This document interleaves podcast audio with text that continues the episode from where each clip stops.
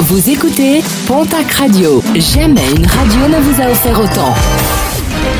L'information locale à 9h, c'est sur Pontac Radio.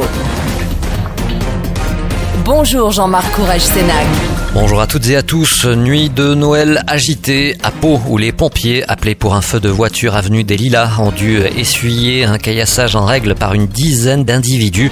Un véritable guet-apens où fort heureusement aucun pompier ni policier n'ont été blessés.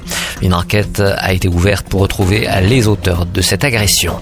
La poursuite des arnaques téléphoniques au détriment de l'hôpital de Pau. Des personnes malveillantes se font passer pour des assistantes sociales du centre hospitalier de Pau afin de récupérer des informations personnelles auprès de particuliers en appelant sur leur téléphone fixe. Une arnaque déjà dénoncée en fin de semaine dernière mais qui se poursuivrait selon plusieurs témoignages que nous avons recueillis. Si vous avez déjà communiqué des données personnelles à ces personnes, il est recommandé de porter plainte. Même si la situation s'améliore, le nombre de cas de gastro-entérite reste élevé sur la région. Selon le réseau Sentinelle, la semaine dernière, la moyenne nationale était de 169 cas pour 100 000 habitants.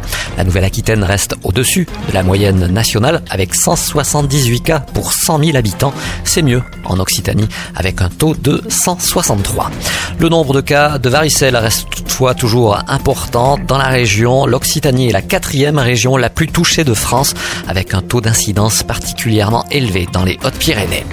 Noël passé, les reventes de cadeaux se multiplient, un phénomène qui s'accroît d'année en année.